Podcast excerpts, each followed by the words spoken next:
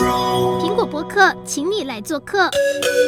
欢迎收听苹果播客，大家好，我是仲威。这一集我们与恶的距离要分享的是一件发生在二零一六年的杀人案。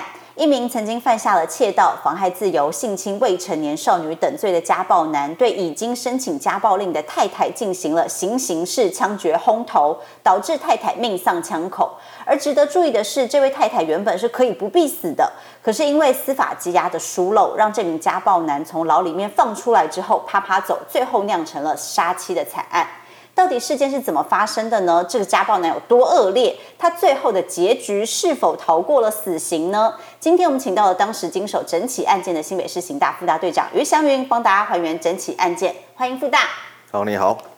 好，福大，我们第一个问题就是想问一下了，这个案件到底是怎么发生的？记得是一百零五年的三月十号这一天，失信的嫌犯。他从家里带了一把手枪跟几颗子弹，然后跟他的妈妈开着车从彰化找到戏子，哦，找到这个被害人他的经营的宠物店。那一开始他们是到了另外一家分店，跟他的同事攀谈之后，哦，得知还有另外一家分店。然后就又找到了另外一家分店，进去跟里面的店员聊了一些宠物店的常识之后，就在外面观察，看到被害人后来出现在柜台，适应的嫌犯就带了枪就进去，进去柜台要求被害人跟他一起回家。那被害人当然是拒绝，在被害人拒绝之后。啊，指引的嫌犯就拿枪指着被害人，再度要求他跟他一起一起回家。隔壁的同事很有正义感，哦出面制止。就在这个嫌犯哦要拿枪指着这个隔壁的店员的时候，啊，这被害人哦用手去拨了失信嫌犯的枪，所以这时候这个嫌犯就朝着朝着被害人的头部就开了一枪。那在被害人倒下之后，又朝着被害人开了一枪。这个时候，因为枪卡弹没有击发，那所以案件案件就就这样发生了。嫌犯这个时候开始逃亡，先在附近绕了几圈，后来搭计程车经过了这个台北车站、桃园、台中，再换车到了彰化。到彰化这边也是下车之后晃了，到处晃了一下。晃了一下，到了一个白牌计程车店。因为案发后，我们就是调监视器，等于说要要抓他，一路追追到这边。那我们当然是觉得说，第一个想法，他会不会自杀？哦，那因为他到处到处要找他。嗯。好，第一个想法，第一，他会不会自杀？因为能够把自己的太太。枪杀了，这个基本上心理一定是会受了很大的影响。这可能是枪杀之后心理受很受伤哦，等等，我们很担心他死了，他他会自杀，所以也到处到处找他啊。那后来调监视器调到这边，基本上就有点有点断了。那我们找到了这家计程车行，他也说这个他到这边之后还在那边呃跟他讨论玩那个手游，因为他蛮健谈的。好 啊，两个很快就成为就很谈得来，好，还载他到到便利商店，啊，去去买点数。这感觉完全不像是心理受到了很大压力的人啊！玩啊，点数还在那边讨论这个手游。嗯，那我们查到这一段之后，我当时就判断说他不会自杀，他不会自杀，因为他。感觉也没有那种刚作案完那种那个心理有压力，感觉就跟平常一样，无所谓的啊，而且跟人家很很聊得来。嗯，我们追到这边的时候，追到彰化，后来又经过这个白牌计程车店，他说他载到载他到在城隍庙这边放他下来。哎，这时候我们专案小组还有位同仁哦，因为他住嘉义，马上就判断说附近。因为他从小在这附近长大，就是这个嫌犯。我们同仁马上就判断说，应该会回去，应该会去救家。啊，所以我们整个专案小组哦，就到他家那边去去埋伏。那另外一组人在附近也是一样，哦，调监视器去调查他行踪。就在我们下去的隔天，当然我们就是对他的所有的朋友坚壁清野。哦，你所有可能会会去找的人，包括亲戚朋友，我们都逐一去去拜访他，也跟这些亲友说明这个他真的是很危险。当然也怕他自杀，也怕他对其他人啊做出一样危险的危险行为。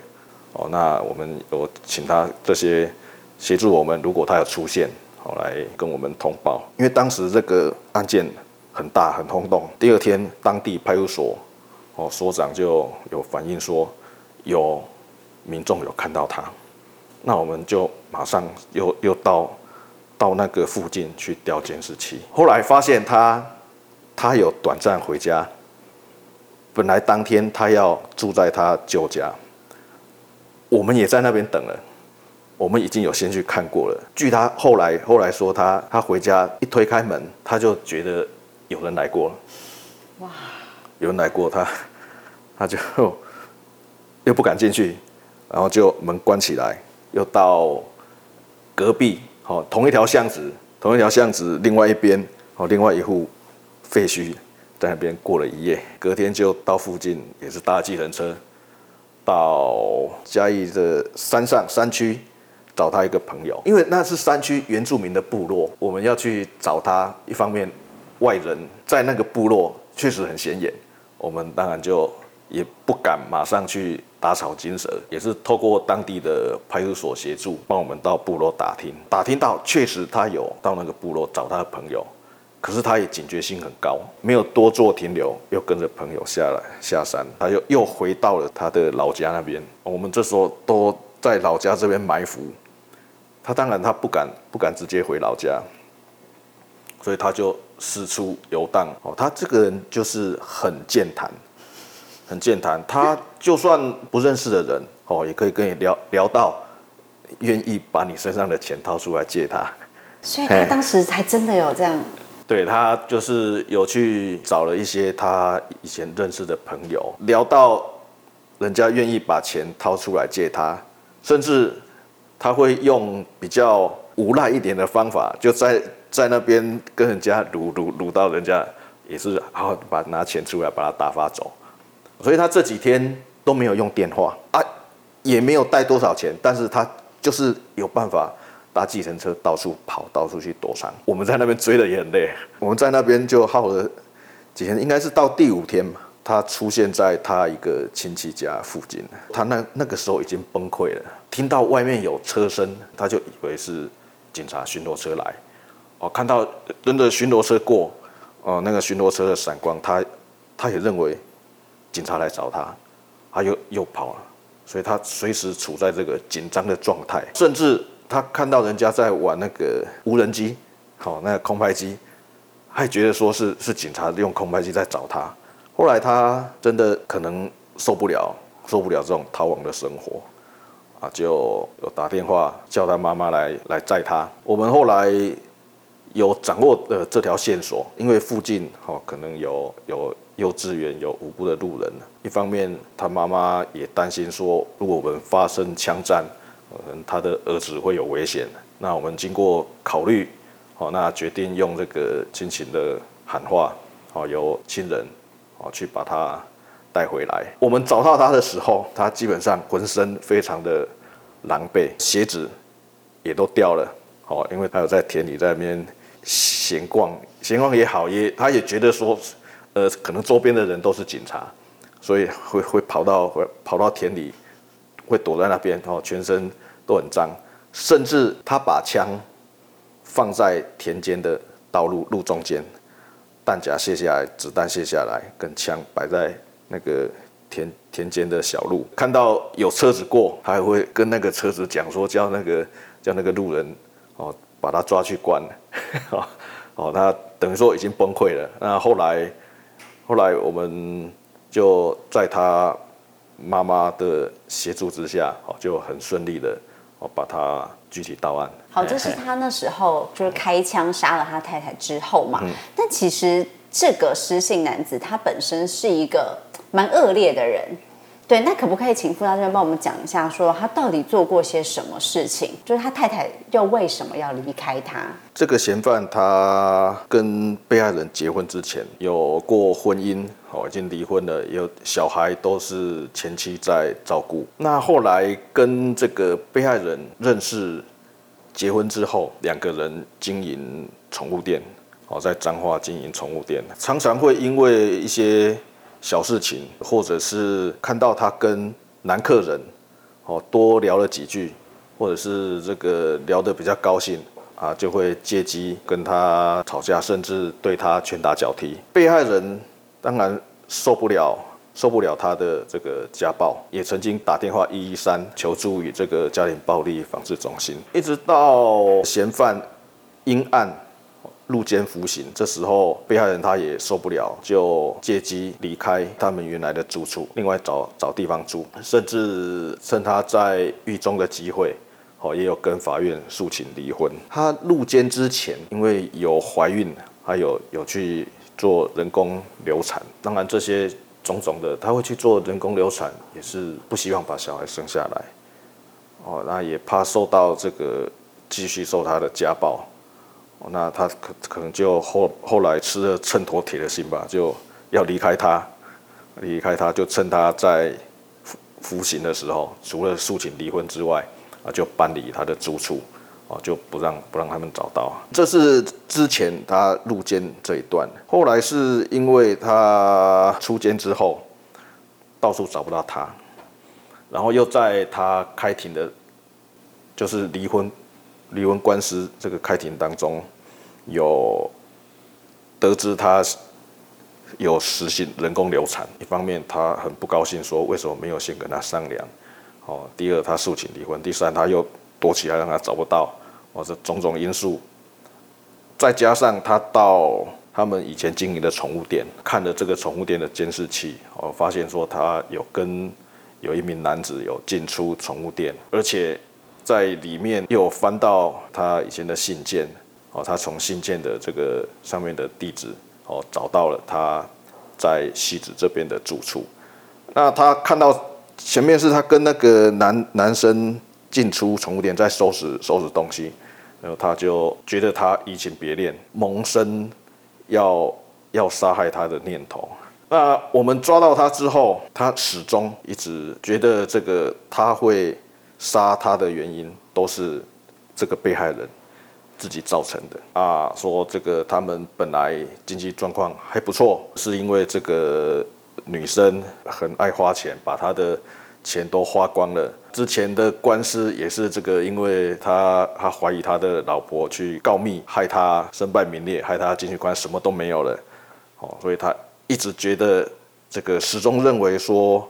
这个被害人罪有应得，有相同的情况还是会杀了他，所以他一直不认为是他自己他的错，好吧，他把这些错都归咎在被害人这边。另外，他在法院开庭的时候，有看到这个被害人的家属，哦，甚至也呛他说，等他出来，如果他出来要杀害他，也跟法官呛说，这个你不敢不敢判我死刑。到一审。到这个阶段，完全看不出他对他所做的事情，哦，有有悔悟。他的个性大概是这样子。在整个办案过程当中，有遭遇到什么困难吗？嗯、这嫌犯有很狡猾的地方吗？一开始我们在抓他的时候，他的妈妈就有在放话说他头脑很聪明，我们要抓他没那么容易。当时嫌犯他犯案之后，他就没有再用手机。那我们一般用手机传统的方法来追，哦，是没有用的。嫌犯头脑很好，警觉性很高。他老家我们进去过了，他再进去他就感觉不对，哦，那基本上我们出来都有复原，但是他再进去他就感觉不对，他警觉心非常的强。另外，他逃亡的时候虽然没带什么钱，因为他能言善道，口才很好，哦，啊，陌生人聊个几句。哦，就就能够交上朋友，哦，甚至可以跟他借钱，一些朋友会会借他一点钱，所以这个他逃亡当中，他没有金钱上的问题啊，而且这个也没有用手机，增加我们抓他的困难。所以这个失信男子哦，他到底是一个多坏的人呢？刚才透过副大这样讲，我们有听说，比如说他有窃盗嘛，然后有妨害自由，甚至还有性侵未成年少女这样的罪。而且他在性侵这个未成年少女的时候是已经结婚的状态之下了，然后他甚至呢还自己在网络上呛瞎说：“哎，这这个案子就是我干的，是不是有这样的过程？”性侵这部分哦，他也不认为他他有错哦，所以他能够很大大方方的讲说是是他做的啊，哎，那这这是他的个性啊。所以在开庭，嗯，法官审理那时候，他也毫无悔意这样。都觉得没有自己没有做错事，然后还跟法官呛下，是不是？对对对，嗯，那他是不是有曾经一度写了手抄的佛经啊，想要表达忏悔之意，是希望可以逃过死刑吗？或许吧。但他确实是成功的逃过死刑，是是。他最后是被判无期徒刑。无期徒刑，对，嗯嗯。好，那我们想问哦，如果一般人嗯遇到家暴了。嗯，到底要怎么保护自己？因为像这个案件，我们看到的是，嗯，被害人他已经很努力的想要逃离家暴她的老公，可是最后还是被找到，然后甚至发生了不幸的意外。这样，那一般人如果遇到家暴，要怎么样自保呢？一般人如果遇到家暴，先说所谓家暴，他的对象是家庭的成员，也可能是亲属、朋友哦，男女朋友同居的关系。哦，这些都可能是我们家庭成员的范围。呃，一般我们如果遇到遇到家暴，看当时有没有立即的危险。那如果有立即的危险，当然第一要保护自己。如果是受到殴打，好，这种肉体上的虐待，就是要呼救。如果当然没有立即的危险的话，好，在安全的情况之下，哦，可以跟我们的一三妇幼保护专线或者是一零。